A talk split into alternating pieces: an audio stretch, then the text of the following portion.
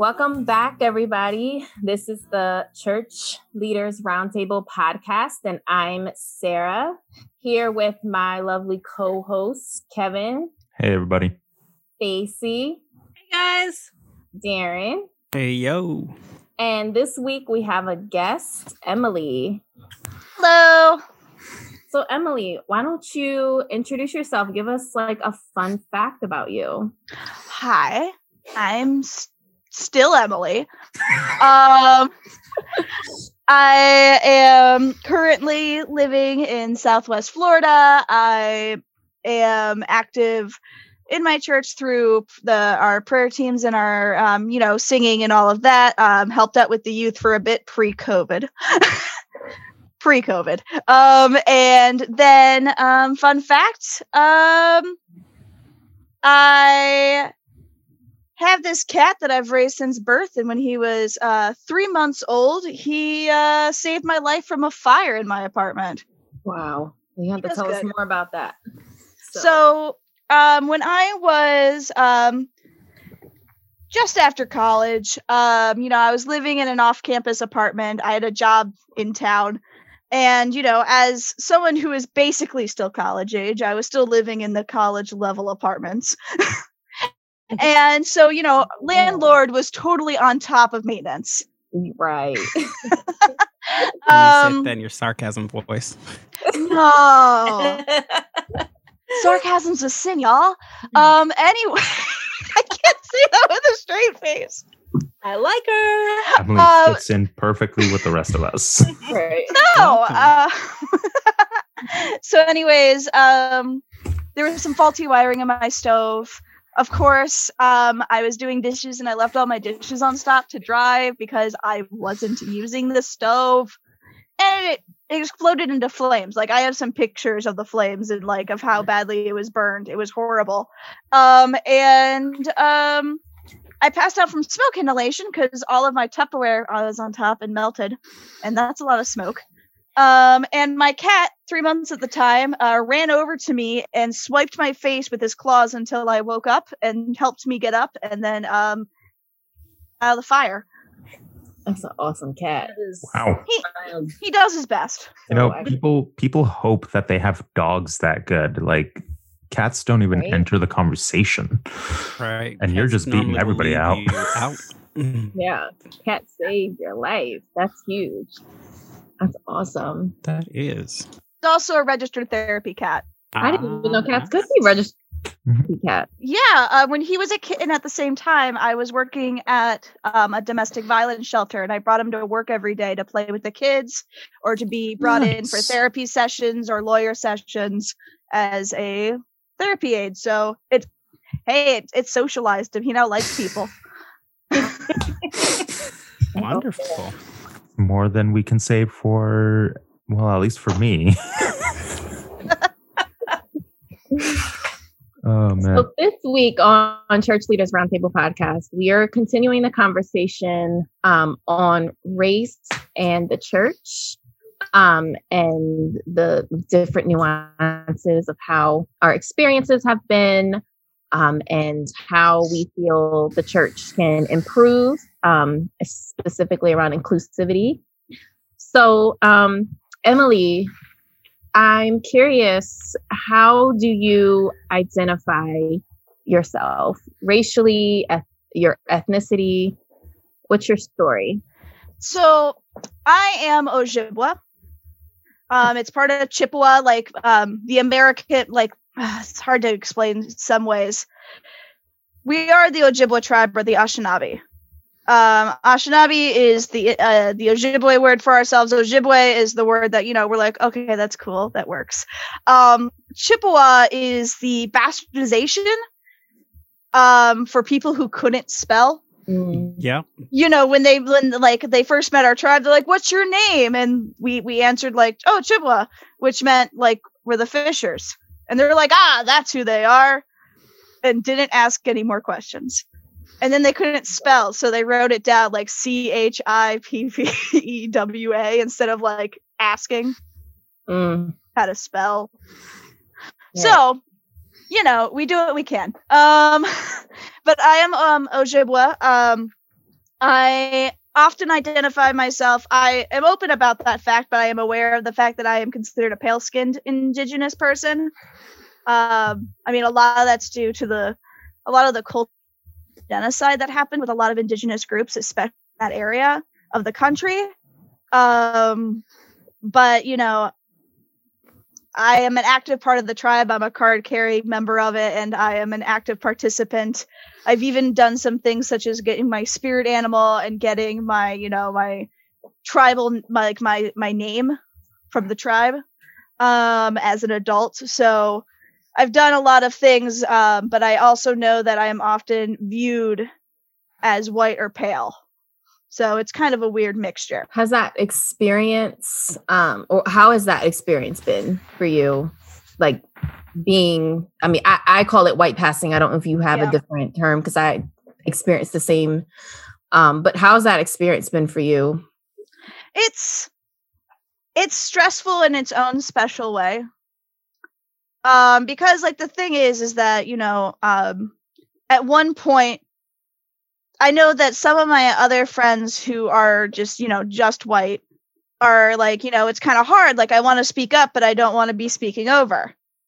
You know I I don't want to be seen as the white knight or the white savior complex but at the same point like i meanwhile view it as i actually personally understand the issues and i can get away with being annoying So, a good you way to know, look at it. That's uh, yeah, because really 'cause, good like, way to put it. i i very deeply understand why these social issues are wrong because they happen to my family.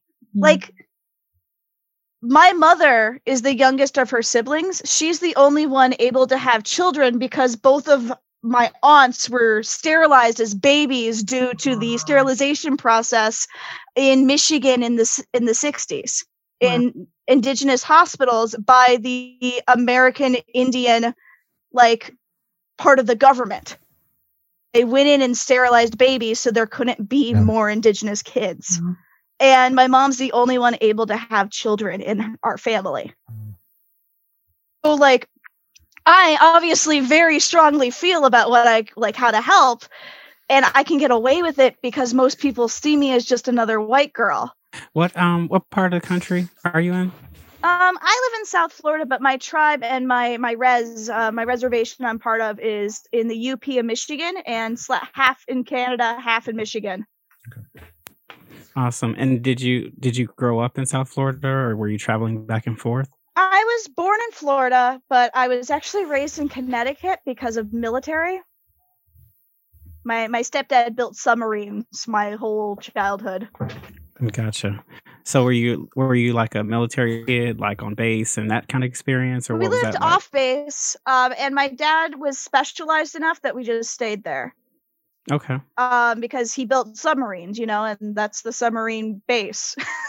right. So luckily, I had a pretty stable childhood. I stayed the same place. Everyone else around me moved all the time, but I stayed in the same place. Um, I have a lot of family in Michigan. We made sure to go back there every summer to experience family and go up to the tribe when we could. Um, and my brother actually now lives in that area. Meanwhile, I just live down south in Florida with some of the other family members but luckily like i live with my grandmother and she's actually an elder of the tribe so i can chat with her about things Gotcha. So um, sometimes when we're growing up, um, our families kind of respond to whatever our, our racial or ethnic heritage you is in different that. ways. For me, I grew up in a school where I learned about my racial history. I grew up with parents, that, especially my mom, who would, you know, challenge all the the images of whiteness and be like, "No, we're gonna we're gonna make some of these people brown." Um, what was it like for you? What was what was your how did your family kind of hand on your uh, identity to you? it was a strange mix um so the thing is is that i growing up in connecticut it's it's pretty it's pretty white in case you didn't know Shocking. Not just in the It's- winter. I know. but anyways, um, but we were like 10 minutes away from Mohegan Sun and Foxwoods, which are literally the two biggest casinos in the country. Um, and those are very proudly indigenous. And they gave a lot of their money to the school systems because they're like, yo, if our kids are going to your school, you're going to teach them good. Mm-hmm. And they actually gave like a ton of their profits to our school system in exchange for teaching legitimate Native history. Wow. So, you know, they were like, Mm-mm, y'all gonna teach the actual story of Pocahontas or you ain't getting our three mil. You know, like, so talks. we, yeah, so we actually got like, you know, like the town I grew up in is called Mystic. And I learned in sixth grade, it was uh, actually, it was built on the remains of the tribal village of Missatuck after they were slaughtered by the whites. Like I learned that growing up. Wow. Um, however, on the other hand, going off of the continuing medical stuff, my parents continuously were like, "You are native, but you gotta be quiet." Wow. Because, like, you know, like it's scary, especially since it's so like so personal of a thing. You know, we couldn't, you know, we couldn't so much like um pretend or be like, "Oh, that's the others." No, it happened to us. So like, you know, like doctors things my mom's like, you're gonna mark white on your doctor form. You're going to mark white on this. But then at the same point, I remember I would watch like because you know, we have to stay safe. Indigenous people don't get pain meds. Mm. You have to lie if you're gonna get pain meds. Hmm. So, you know, I had to mark white for that because I had chronic pain issues growing up. Um but then I just remember one of the greatest things, and it stuck with me forever, is like I have a lot of freckles. I know you guys can't see this; it is in an audio format. I have I have a lot of freckles up and down my skin, and I just remember one day I was trying to talk to my mom about like the confusion of like at home we're very open about our identity, but outside we are not.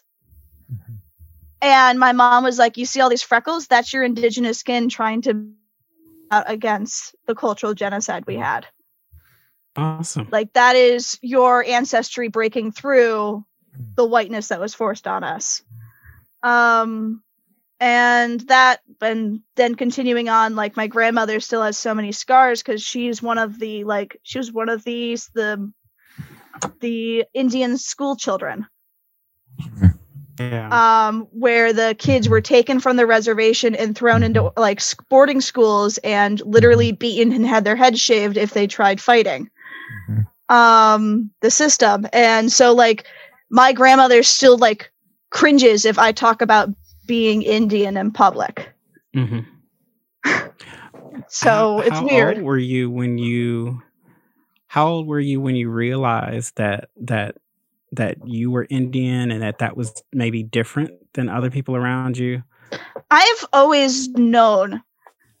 I I mean I'm I obviously I didn't like be born being like, "Yo, I'm indigenous." Um but I don't really remember my mom sitting down and having like a deep like conversation about who I was because I just always knew like mm-hmm. my name is Emily. I'm indigenous. like that's just a thing. She's like our people live in Michigan. We're just here. It's okay. And were was was your family? Um, you know, feel free to push back or back away from any, any Yeah. of these questions. But uh, was your family white passing, or did you look like your family? Were there any differences there? thing is that I look exactly like my mother. We're twins. Um, and the thing is, even my grandmother, who is like fully indigenous, who is fully Ojibwe, she is just as pale as me.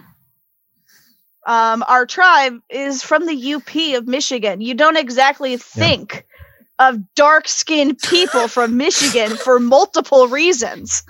The only time that we look dark is if we've been outside. and that's like our elders, like the people who are 100% like, none of us are dark skinned, which is an added layer of like, of like racial identity, like issues of like, wait, no, like, I am definitely like I'm a good percentage indigenous and my mother is and my grandmother's like fully and chat all the time. But like even she's pasty white. but it's it's once again a lot of people view being Indian as like a monolith. Mm-hmm. Like they're like, what do you mean the Inuit aren't exactly the same as the Pueblo? And I'm like, yo, one's in Alaska and one's in freaking New Mexico. Do you think they might be different? Maybe. Like, do you think the. Inuit also worship Quetzalcoatl? Like, what do you think's going down here? but on TV, they're all the same. On TV, they're voiced by the same white guy. Oh my gosh, yeah. Or like, oh my gosh, my mom actually. I remember what clearly the first time my mom went home and went, "What the frick, white people." And it was she came home. She's like, "Okay, so I got a coworker, and I was talking to them about our new friend Sheila, and she's Indian. She's from India, and my coworker was like, dot or feather." First of all, that's that's racist. Don't do it. In case you were wondering. Wow. But second of all, not all tribes used feathers. that part. Mm. Yeah. Like also like like it's uh, more things like dream catchers are actually very sacred to my tribe in particular and none Mhm. others. You mean we all shouldn't run out and get dream catcher tattoos? What? Only if you want nightmares.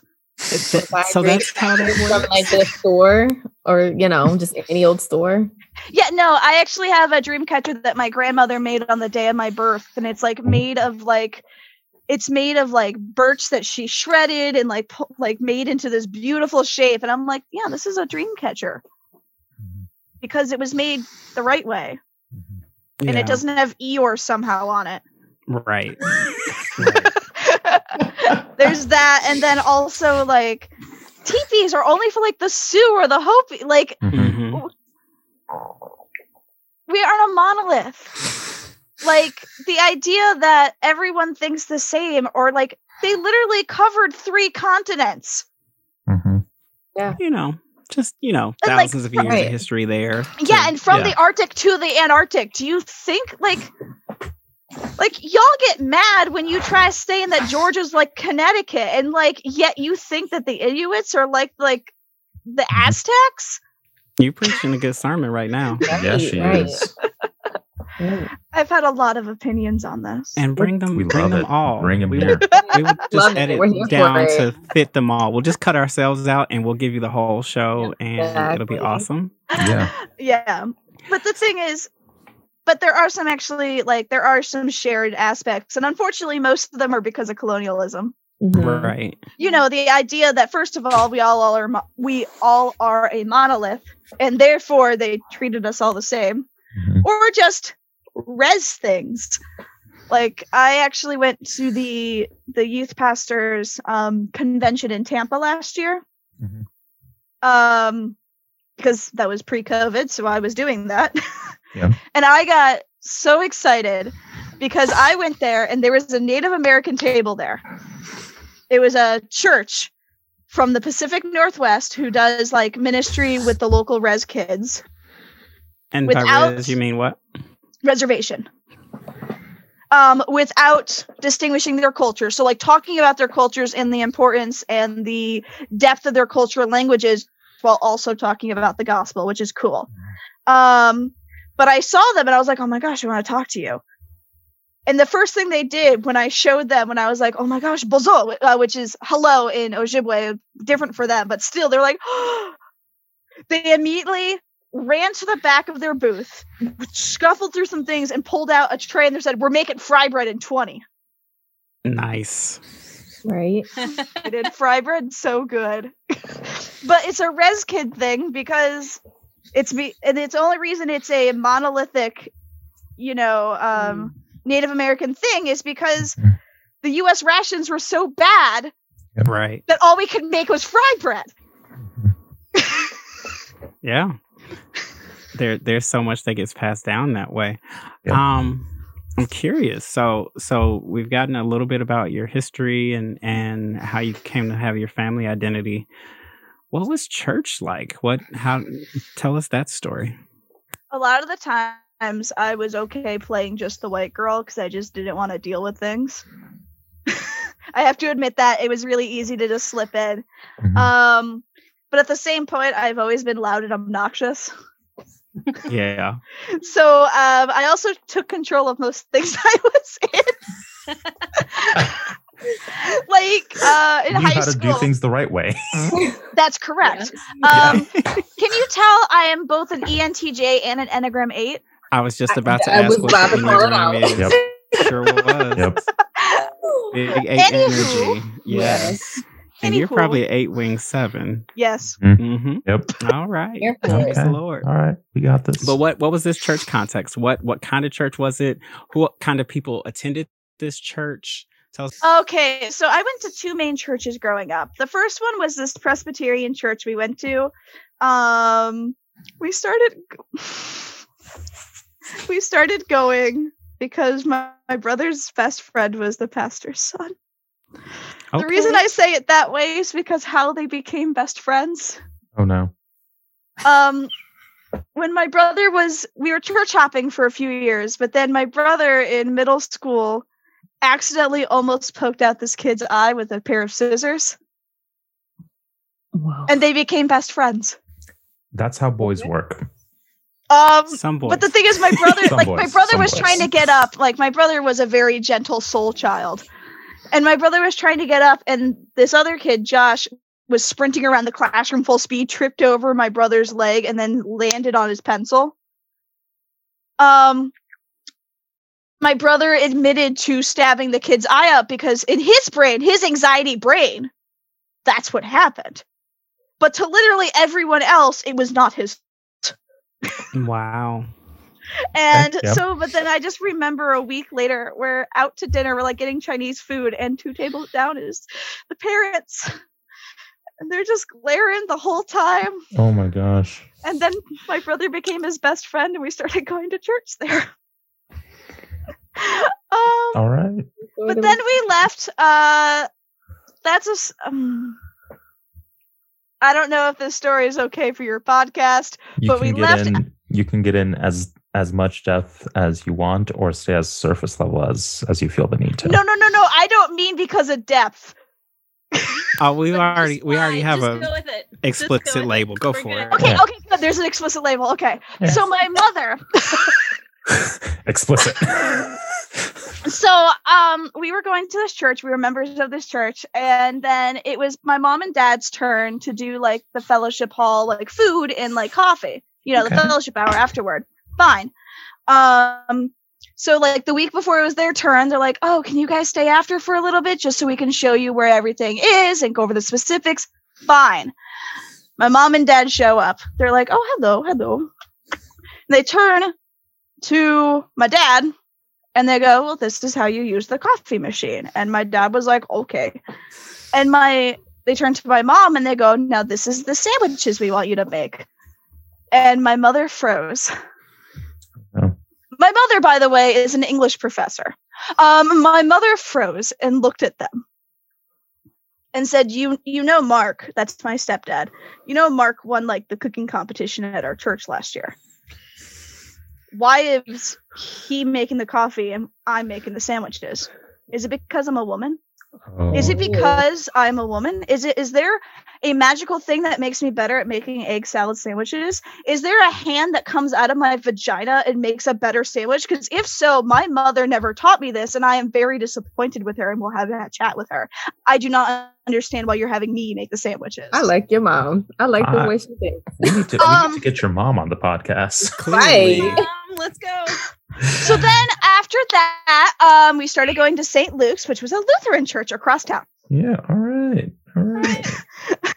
but that whole time between the two uh, i actually my brother and i um, did a inter-church youth group and uh, retreat which was actually really cool we had like 20 churches involved and i planned it Cool. from Oh. my freshman year onward I'm I was- shocked. I'm not serious, but yes.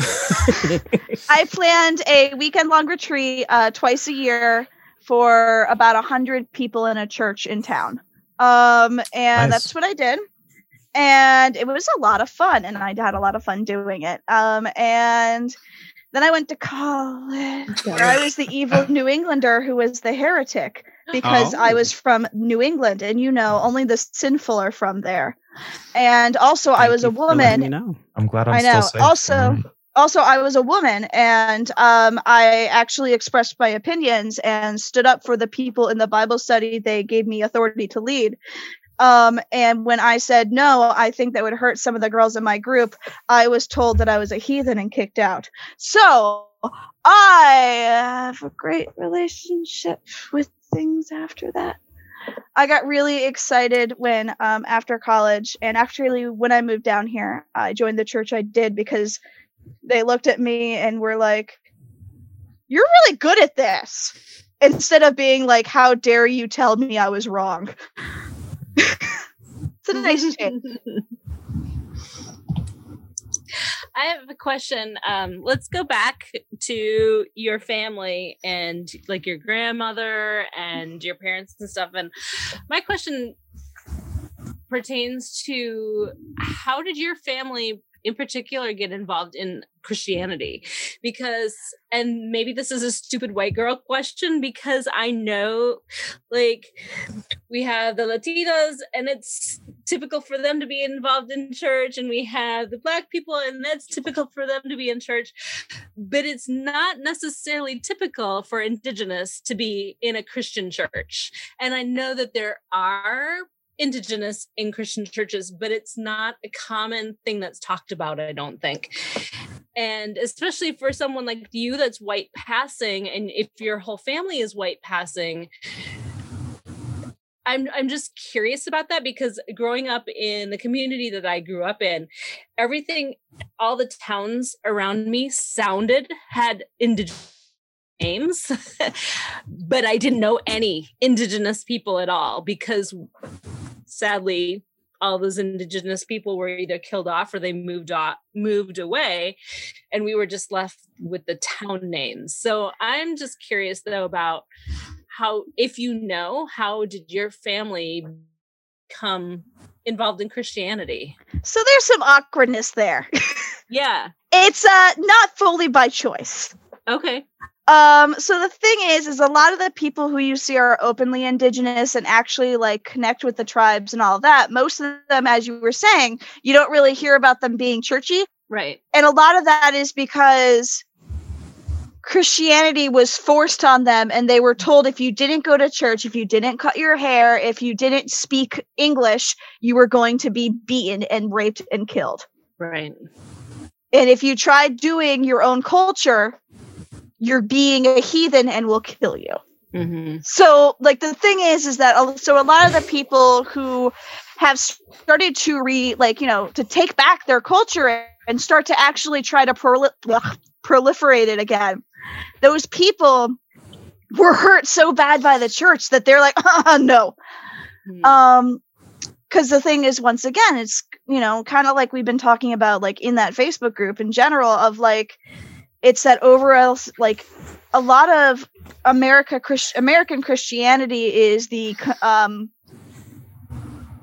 you know don't rock the boat Mm. convert to not just convert to christianity but like convert to our exact lifestyle or else right so the thing is, is that indigenous people are one of the people that actually got that like the worst.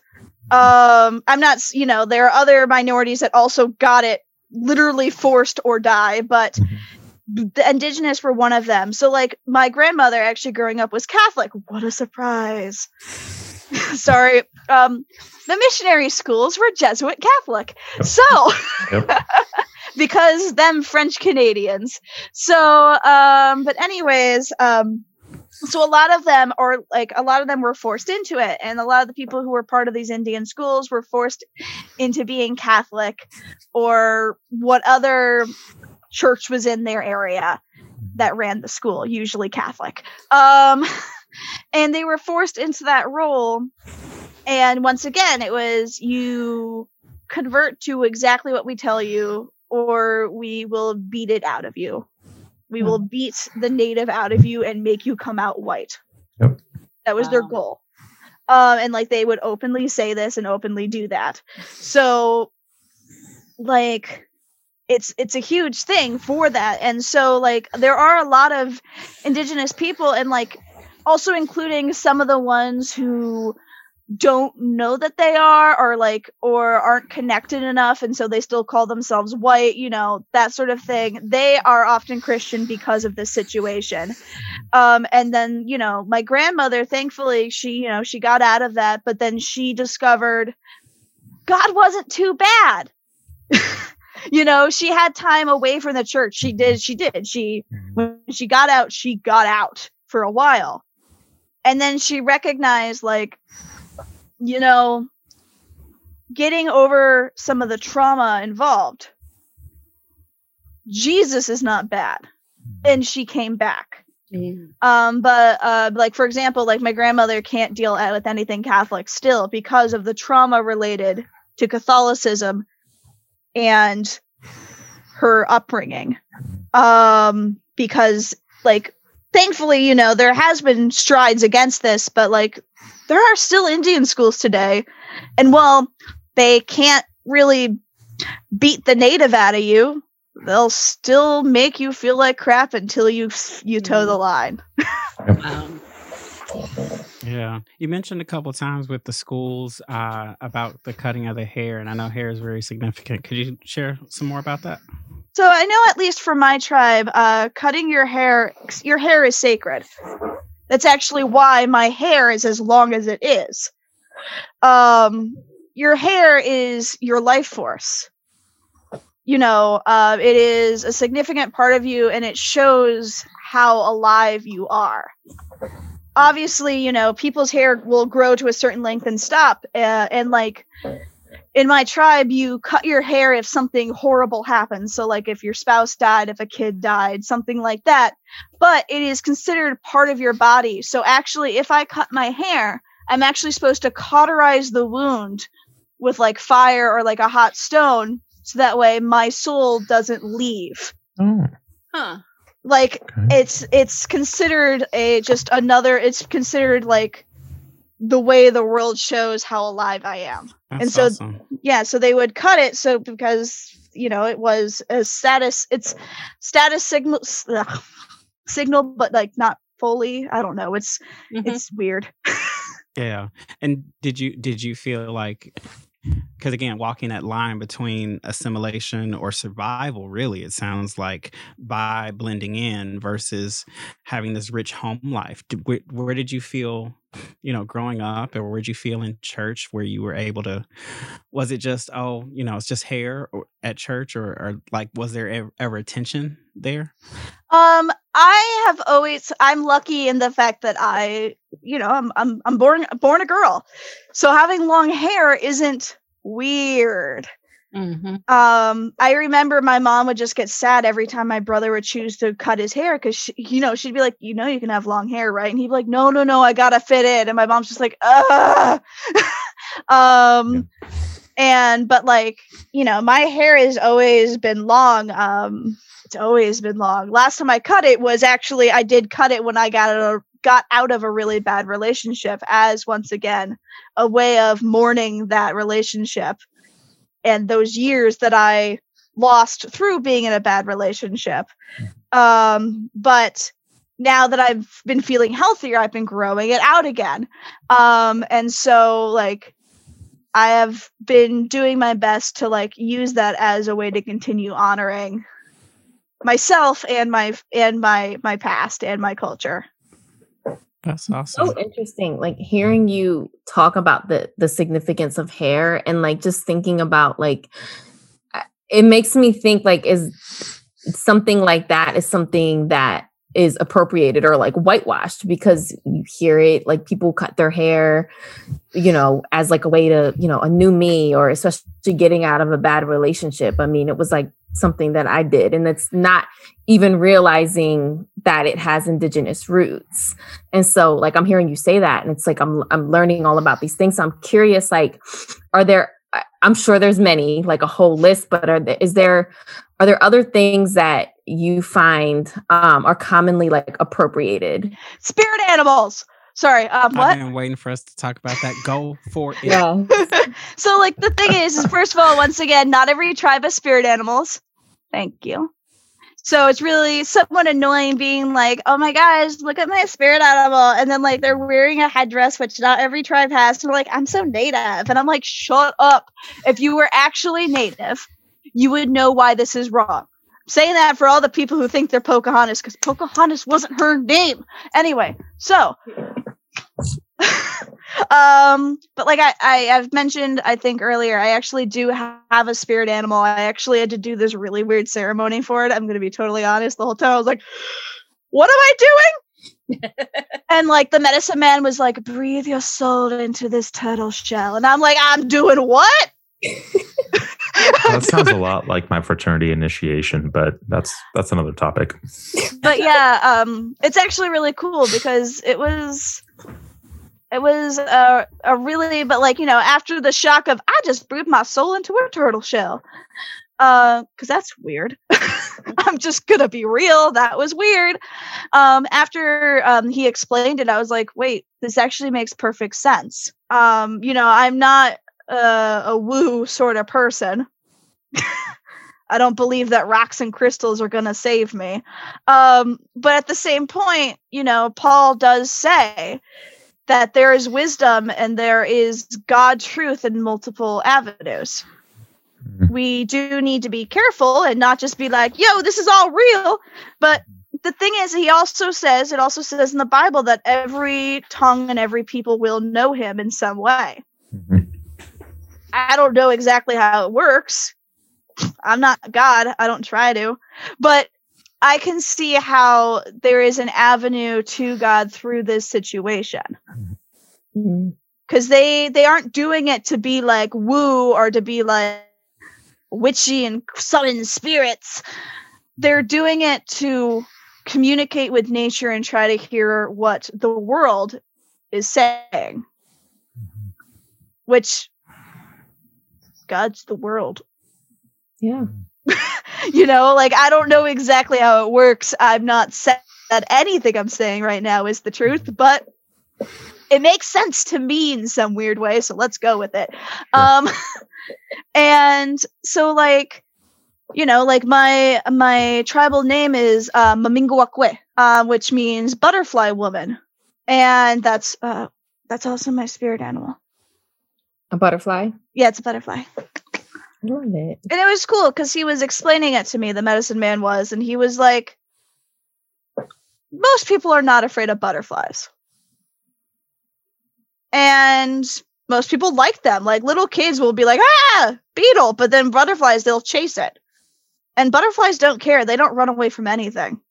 They just do their own thing. They go after their own path and everyone who sees them is inspired and follows. And i was like that's really deep for the fact that I just breathed into a shell. um, and like the thing is that it's really hit me. Um, because once again, we talked before, I'm Enneagram A E T N J. I'm loud, brash, and I don't care. So that kind of fits. in the most obnoxious way it actually fits. And like i hate like I, part of me always hates talking about it because i feel like so self-centered and so like i'm awesome. But like the thing is is that it it makes sense based on life experiences and it would take way too long to go through the laundry list to prove like the 10 million like red strings to make this theory make sense. So hmm. Um, but so there's spirit animals. Uh, you don't have a spirit animal. You either have a persona or you have an inspiration. Mhm. There's nothing wrong with having a persona. Don't be weird about it though. and there's nothing wrong with saying Tina Belcher is my inspiration. But she ain't your spirit animal. Right. Um or like people who say like my Indian name is runs with bulls. I'm like, no, your Indian name is suck up your butt. Um or you gotta shut him down. um um or you know we were talking about dream catchers earlier like Mhm. i had this lady once at a job like someone like put out like little tchotchke dollar key dream catchers. Like it's Christmas gifts, and like I took them both and I threw them in the garbage right in front of her. And she's like, "Are you, are you one of those leftist woke kids?" And I'm like, "No, I'm indigenous, and this is offensive." She's like, "Ah, "You're one of those leftist woke." Annoying people. You just get offended by everything, you snowflake. I'm like, no, that's offensive.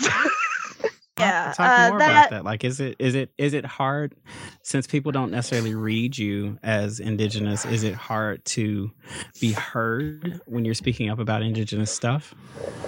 it can be um because i always like have to prove myself like one time i was trying to say a very basic thing on facebook which is like the worst i just shouldn't have done it i should know better um but i did and like they got so bad with their harassment about it that they i literally had to show my tribal id to somebody to prove that i was real and they still sent me like harassing dms for a week straight after that argument threatening me Wow. because I said that their dream catcher was fake.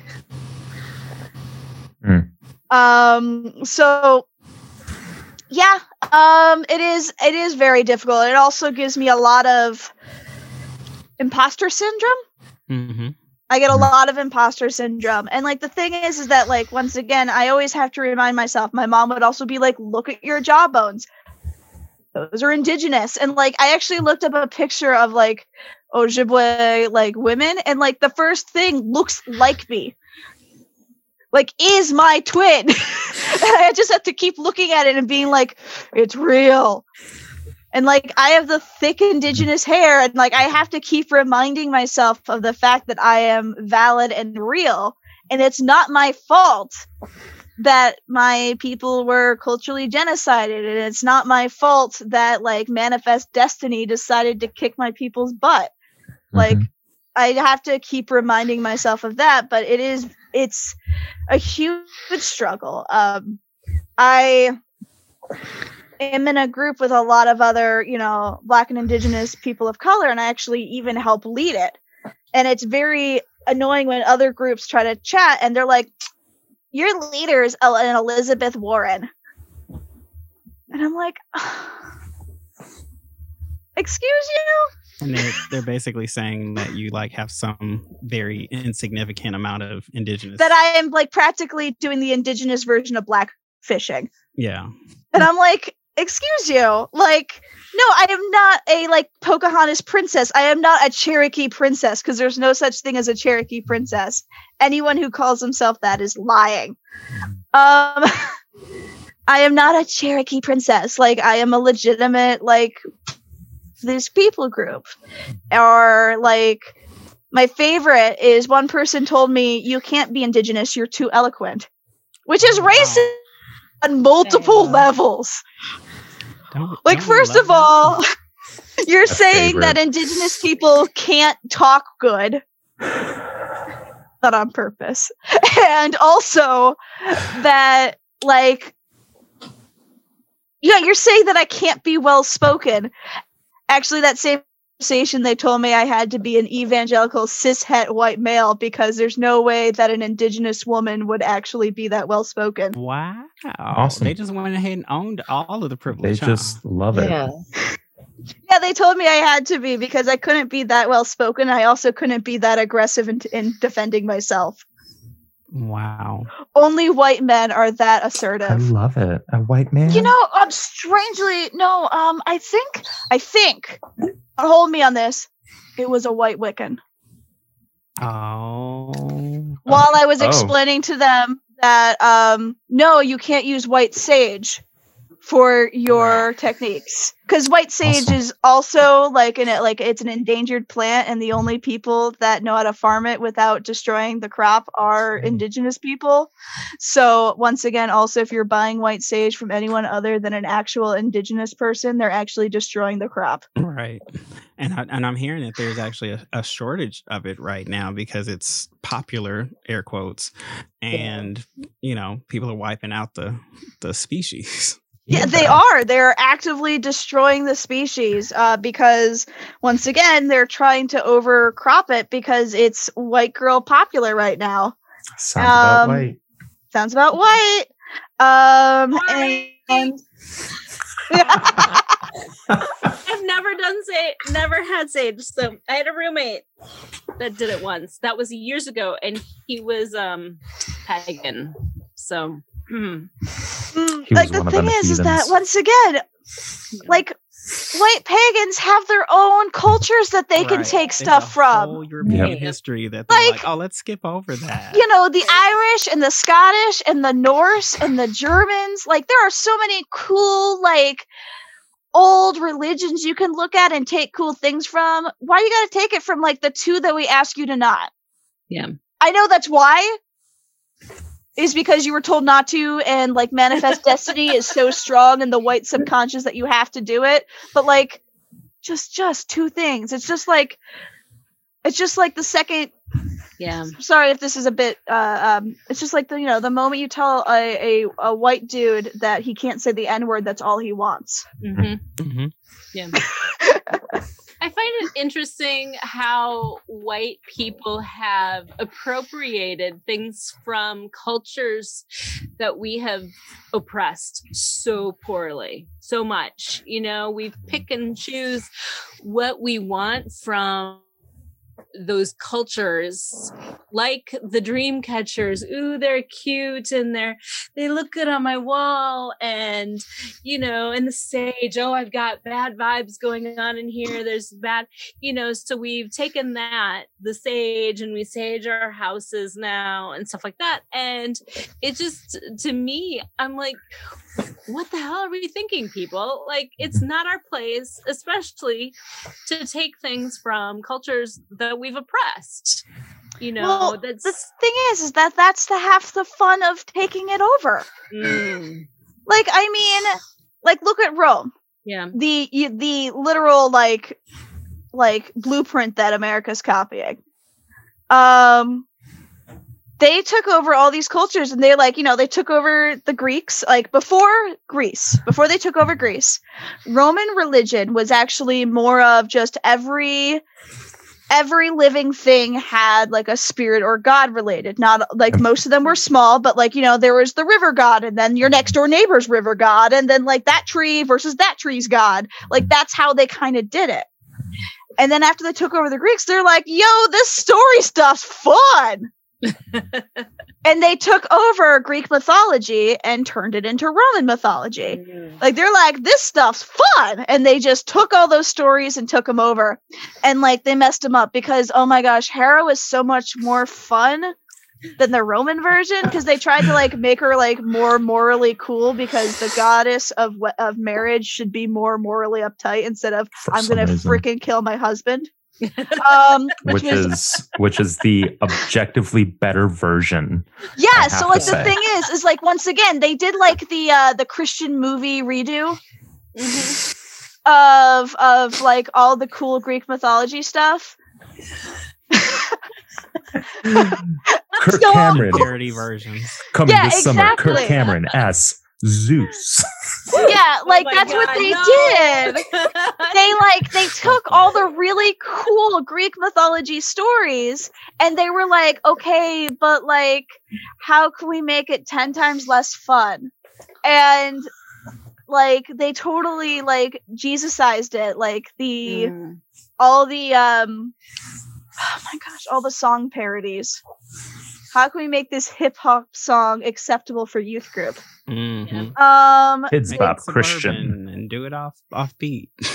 you know it um that's exactly what they did and like they did that with everything everything Mhm. um like oh my gosh um Yeah. and so you know they did that and then they ruined everything they touched like why'd you gotta make egypt white but anyway um so they they they went to town and did that and like they assimilated the parts they liked and they got rid of the rest and then they made the people they stole everything from pay taxes um Mhm. Yep. and Absolutely. it's still going on right now. well that's why i said we're copying the blueprint um so we we're doing it um and you know you take over this culture because they have the good land wonder why Um, That's the way it went all over the world. yeah, or you know, like the fun thing of the fact that the you know the Americans, uh, sorry, the, the Europeans came here and they're like, wow, it's amazing how these forests are so easy to walk through, and you have all the helpful plants near the side of the walkway. Weird, and like the the indigenous people were like, it's like we did that on purpose. It's like we've Yeah. been doing this for hundreds of years. Right. Yeah, it's like That just part. because we didn't till the land doesn't mean we weren't doing social planning. Mm. Um, and and instead now we have this narrative that all indigenous people were um, nomadic people groups like Cahokia didn't exist. Mhm. Um, like the Aztecs didn't have cities, and Come on now. um, but no, no, no, we're all nomads who followed the bison.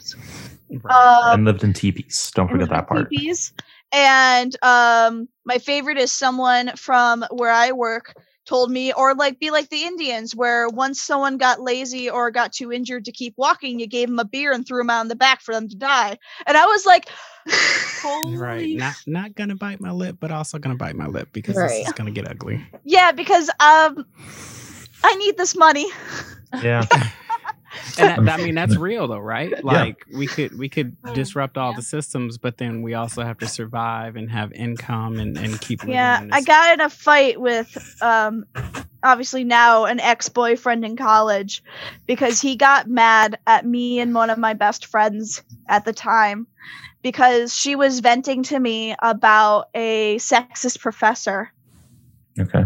And I was like, uh, you know, I was just listening being like, you're right, that sucks, man. We should go get drinks after this. You've had a bad day. Yeah. And he was like, why didn't you fight him? And like got so mad. And like that actually ended up being the argument that led to us breaking up. It was because I was like, I'm sorry, you're going to blame the two of us who are the Mhm. ones dealing with this every day for not fighting it every second of our lives. Right. She needs to pass this class. Yep. She'll write a scathing review and probably report him after the semester, but she's got to pass the class first.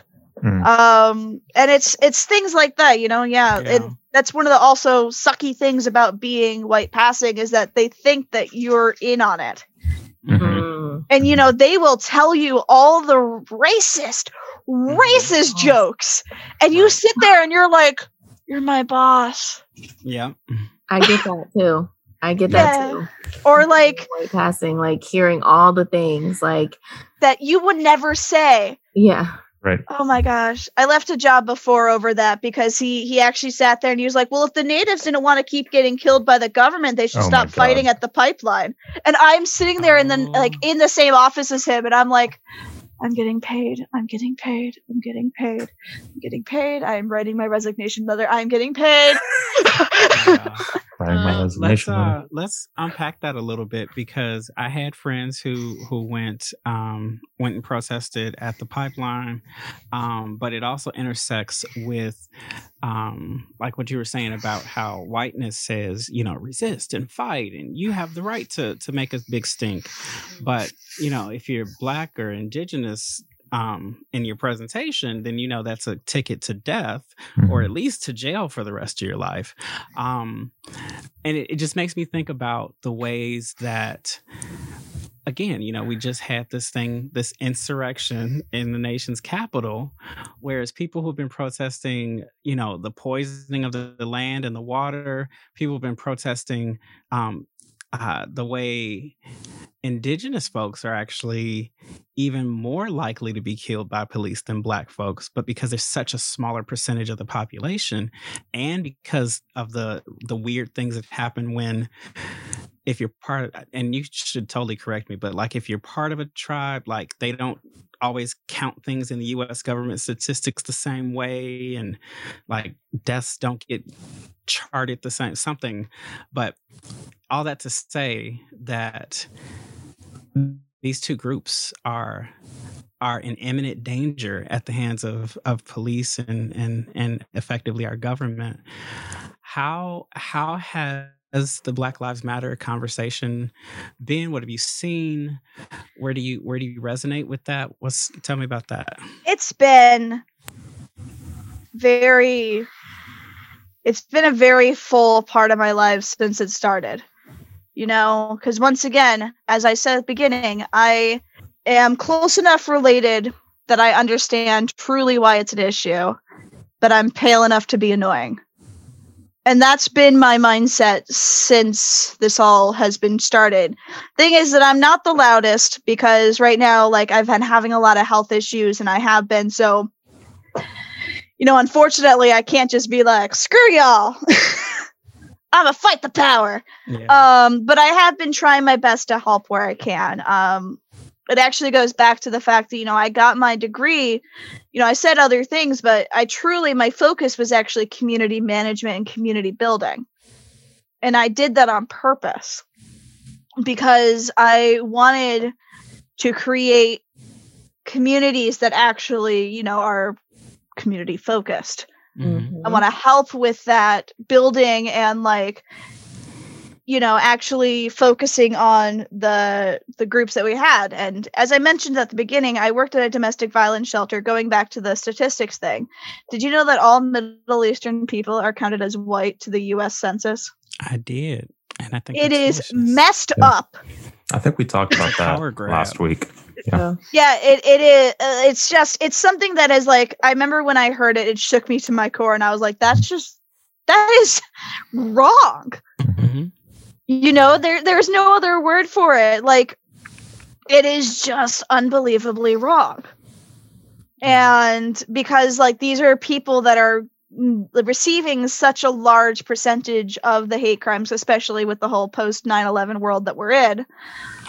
And yet they aren't can't be counted because they're counted as white. Yep. so you know if, if they aren't considered as white then we can't do anything for them. And it's it's really it's really stressful in that regard. Um but um moving on to some other things like that statistic you were saying about police brutality with indigenous people is actually another reason why outside the home i had to pretend i was white Mhm. mm, because my mom's like you're not going missing Yeah. because if the doctors find out if the police find out you're native you will go into a room and not come out Mhm. you will go in to see the doctor and not leave and like that's just something that like sh- i was hammered into my head was like you hide it when you're near a professional.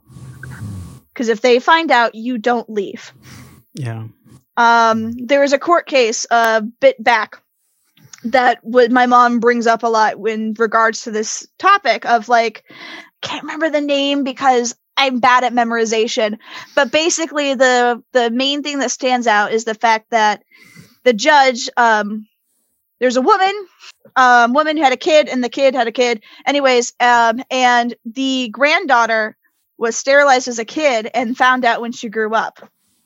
And you know then tried to sue saying yo i was sterilized as a kid. What the heck? And the judge actually said three generations of idiots is enough. You deserve this. Wow. and Wow. they used that as justification for sterilizing native kids because a petty crime their grandparents did like stealing bread because they were hungry Right. justifies their kid getting sterilized as a kid because three generations of idiots is enough. We can't let them breed Sounds because of eugenics. Yep. Eugenics. Yeah. Um so that um was is something like and in more recent times my mom and I I visited my mom on a day off and her and I actually sat on the couch and literally laughed out loud for about 10 minutes straight talking about the COVID vaccine and how Pfizer doesn't understand why they can't get black or native testers. No way. Right. No. Native and black people not wanting to try a vaccine?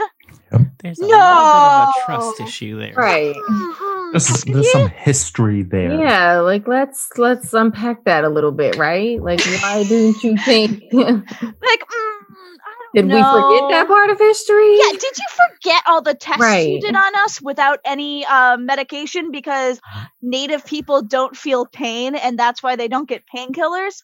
And that's why they're Mhm. currently have an opioid crisis because they all got addicted to the painkillers because they didn't think they deserved them.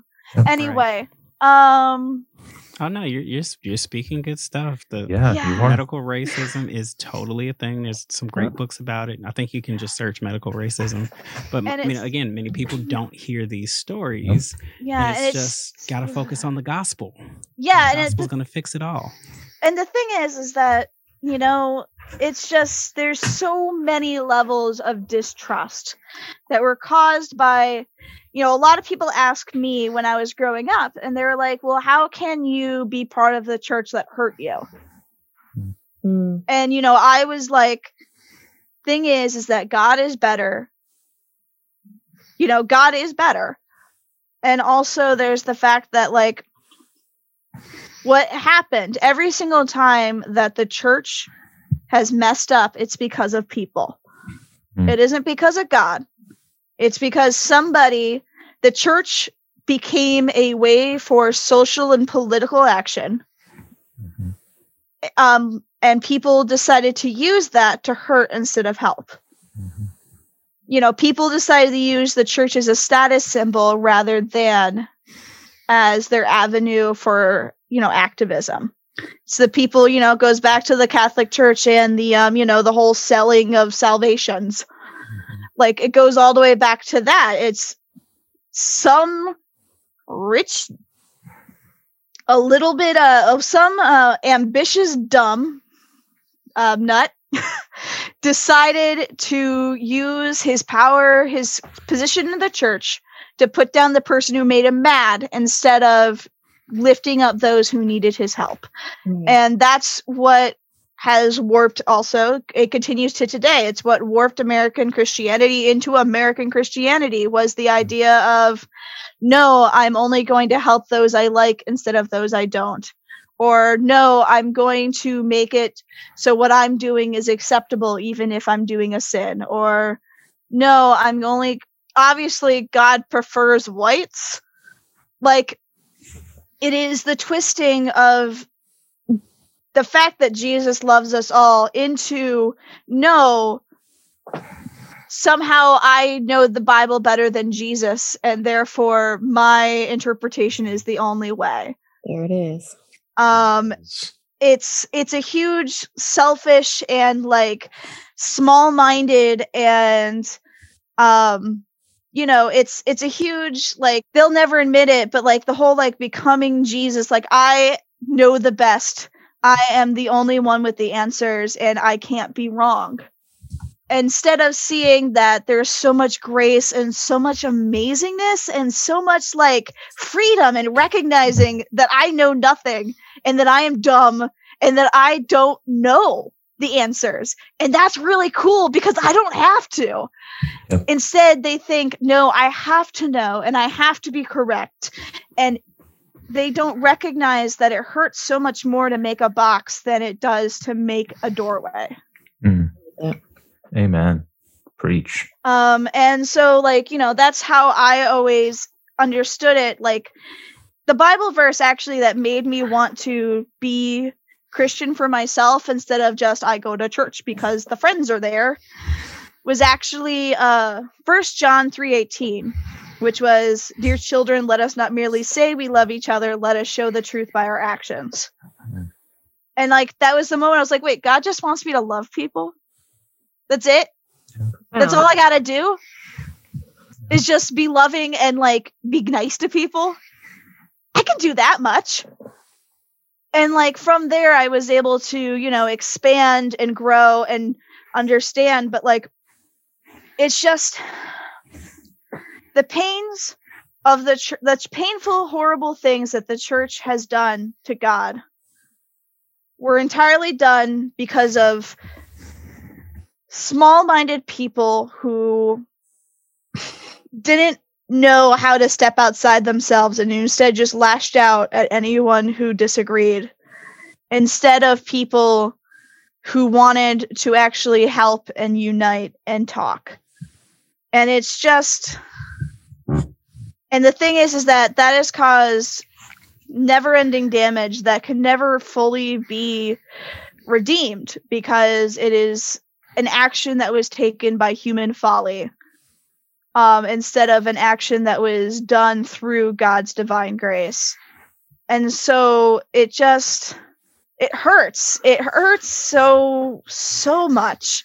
But at the same point it is once again just a sign when you see god flourishing in in spite of that then you know god is ready to still kick butt because god is Absolutely. flourishing in these hurt communities um you know despite of the fact that the church community as large right now doesn't want God to actually be doing his job. Come on now. There it is. Preaching. Um, so it's it's it's really it's harmful and it's really hard and it's going to take a lot of accepting that we're a bunch of people who naturally like to hurt each other and understanding and being willing to be the person to say, you know what, I messed up and I hurt you and that sucked. And like the hurts I did are things that are irredeemable and they were entirely out of the hubris that I was the one who knew best. And that's really the only way to like and do it for every single horrible thing that you've done. And that's really the only thing that can be done, but that takes a lot of being the bigger person and being able to see that fessing up is actually like feels really good. Mhm. Mhm. You know, as someone who is pale, who has been forced to pass as white for safety reasons, I have definitely said some racist things.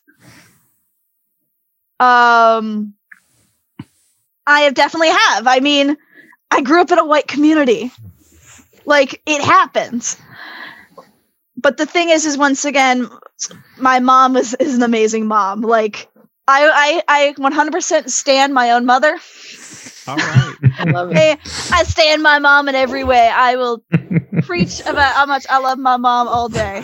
Um, and like one of the things is just like my mom also sat me down at 13. She's like, yo, one, you're gonna have depression.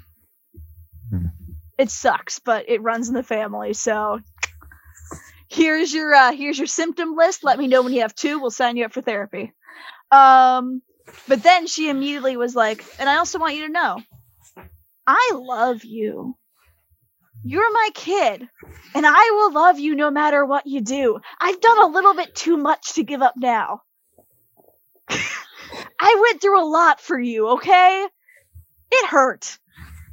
Birthing hurts Mm. you know but she was like but so so like that you're not losing me but no one else has to give a single crap about you in this entire world Hmm. no one else has to care like really like they don't if you are an absolute rude jerk to everyone you see no one's going to talk to you and that's your own dang fault and i don't even care i will not help you so you know what but the thing is you're going to be a jerk sometimes and you know she's like you know and you have i have I also have Tourette's. And she's like, You're going to be impulsive. You have Tourette's. You're going to be impulsive. You're going to say some horrible things on accident. but if you fess up the moment you realize it, that'll help. And also, not just fess up, not just be like, Whoops, but then, like, m- y- you know, my mom sat down and taught me how to make a real apology of like, you fess up, you own up. Like, it's not just, Whoops, I said I was rude. It was, hey, I was rude. You know, I said that in anger and it definitely was not justified. I understand that I really hurt you due to the fact that that's a sensitive topic for you and I actually like really really didn't mean to go there. Um, but I did. And the thing is is that my impact is so much more important than my intent and I caused you severe issues. I'm going to be working on removing that language from my vocabulary. Please hold me accountable, but know it may take time. I really do apologize and I hope you're patient with me. Thank you. I hope y'all just took notes. That was- that should be That was a whole word. reading in every Everybody should have took notes I heard just name now. what the impact was. Love it. I heard committing to doing better. I heard Mhm. an ask for accountability, Uh-huh. and then repeating that you know that you own like how Mhm. how you. Yeah, my action is my action, even if it was caused by, you know, the impulsiveness of my mental health issues. I still did it. Mhm. my body did the thing. You know, like even if it was not my intention, I still did the thing. Um, you know, if there have been times where, you know, once again, we're talking about race that like I have been quicker to criticize my black coworkers than I have my paler ones. The moment I recognize this, I turn to them and I'm like, yo, I've realized I've been holding you to a higher standard. That's garbage. I should not be doing that. I know you're held to a higher standard all the time, and that's garbage. I am doing the wrong thing. I'm going to be working on it, but I know it's going to take time to unlearn that process as it's something that has been ingrained in me. Please be patient with me while I learn to unwork it. And please call me out if you think I'm being unjust. I'm working on it. Thank you. That's good. You mean you didn't also ask them to tell you you're not a bad person and that you're not really a racist and you, you didn't do You that? know, white Please take tears care of fill my- me. They sustain me. That's what I'm drinking right now out of this big big water bottle. but I tell a lot of people too of like, you know, people who are then, um, you know, because I mentioned that POC, like the Black and Indigenous people of color group that I help out with, and I explain to a lot of people who come to us, I'm like, I am not your therapist, and I'm not your mommy. Um, I don't care what you're doing. You know, if you're if you're rude to me and I call it out, I don't need then to know your three books you're learning and oh my gosh, can you hold my hand while I learn about teepees? No, you do that yourself. I don't need your status updates. I will talk to you. I will continue to call you out when you mess up. And then you know what? I will know that you become a better person because I stop calling you out. That one Emotional right But they watched a really good documentary on Discovery Channel this weekend. They have to tell you. Oh my gosh. you you know about what? I'm going to tell them all about, um, you know, my cat's litter box situation. I took out this many. like, like the thing is, is that um, as an indigenous person, I'm always either the savage who is too rude, or I'm their squanto Mm. who holds their hand and shows them how to not be stupid. Hmm. What do you mean you won't help me learn how to not be a racist? No, Right. no, the Google exists. There, Right. there are so many books that have been written just in the last 24 months Yes. that can help everybody learn how to be an anti-racist. But let's find books that are by, you know, people of color. yeah, and, by actual people and not by, you know, white people that are profiting off of knowledge that that they took one. from others. So just make sure that you actually do research also on the artist, on the on the author, to make sure that you're supporting people of color. Had to throw that out there. I think and I for just those killed of you Darren. who can't see, Darren is like falling out of his chair in laughter right now, which is killed him. I hysterical. killed, I killed him. Oh, I died, but I resurrected. Oh, Hallelujah. died, but with the power think of Jesus, he came Lazarus! Back. oh, I um, think what I I actually would like to do. Oh, I go ahead. kicked- Sorry. I got kicked out of a youth group once for fighting a uh, Baptist youth pastor who told me that Jesus was the only person who had ever been raised from the dead when I mentioned Lazarus existed, and then I got kicked out of that church.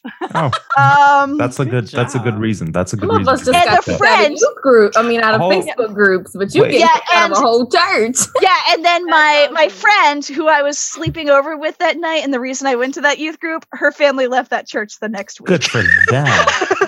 Because I told the mom what happened. She's like, "He did what?" That's Good for them. right. That is that is great. That is using your privilege for mm-hmm. Yeah. the betterment of everybody. Yeah. Conversation has been great. I've like I'm just like amazed at everything that you've shared and I'm so appreciative of like your stories and sharing your family history and And just the like vulnerability in that. yes. Absolutely. yes. I am Yeah. so grateful like just sitting here just in all of just things that, you know, I weren't I wasn't aware of and now realizing things that I can do better um and do my own research and so I'm I'm just so grateful and appreciative of you taking the time to share your story with us. For those of you that have tuned in, we're so grateful that you're here and that you're supporting us. Um, our contact information is in the show notes. You can find us on Twitter, on Instagram, on Facebook, and we hope to see you next week or hear from us next week as we continue the conversation about race and the church and how we can evolve and move forward.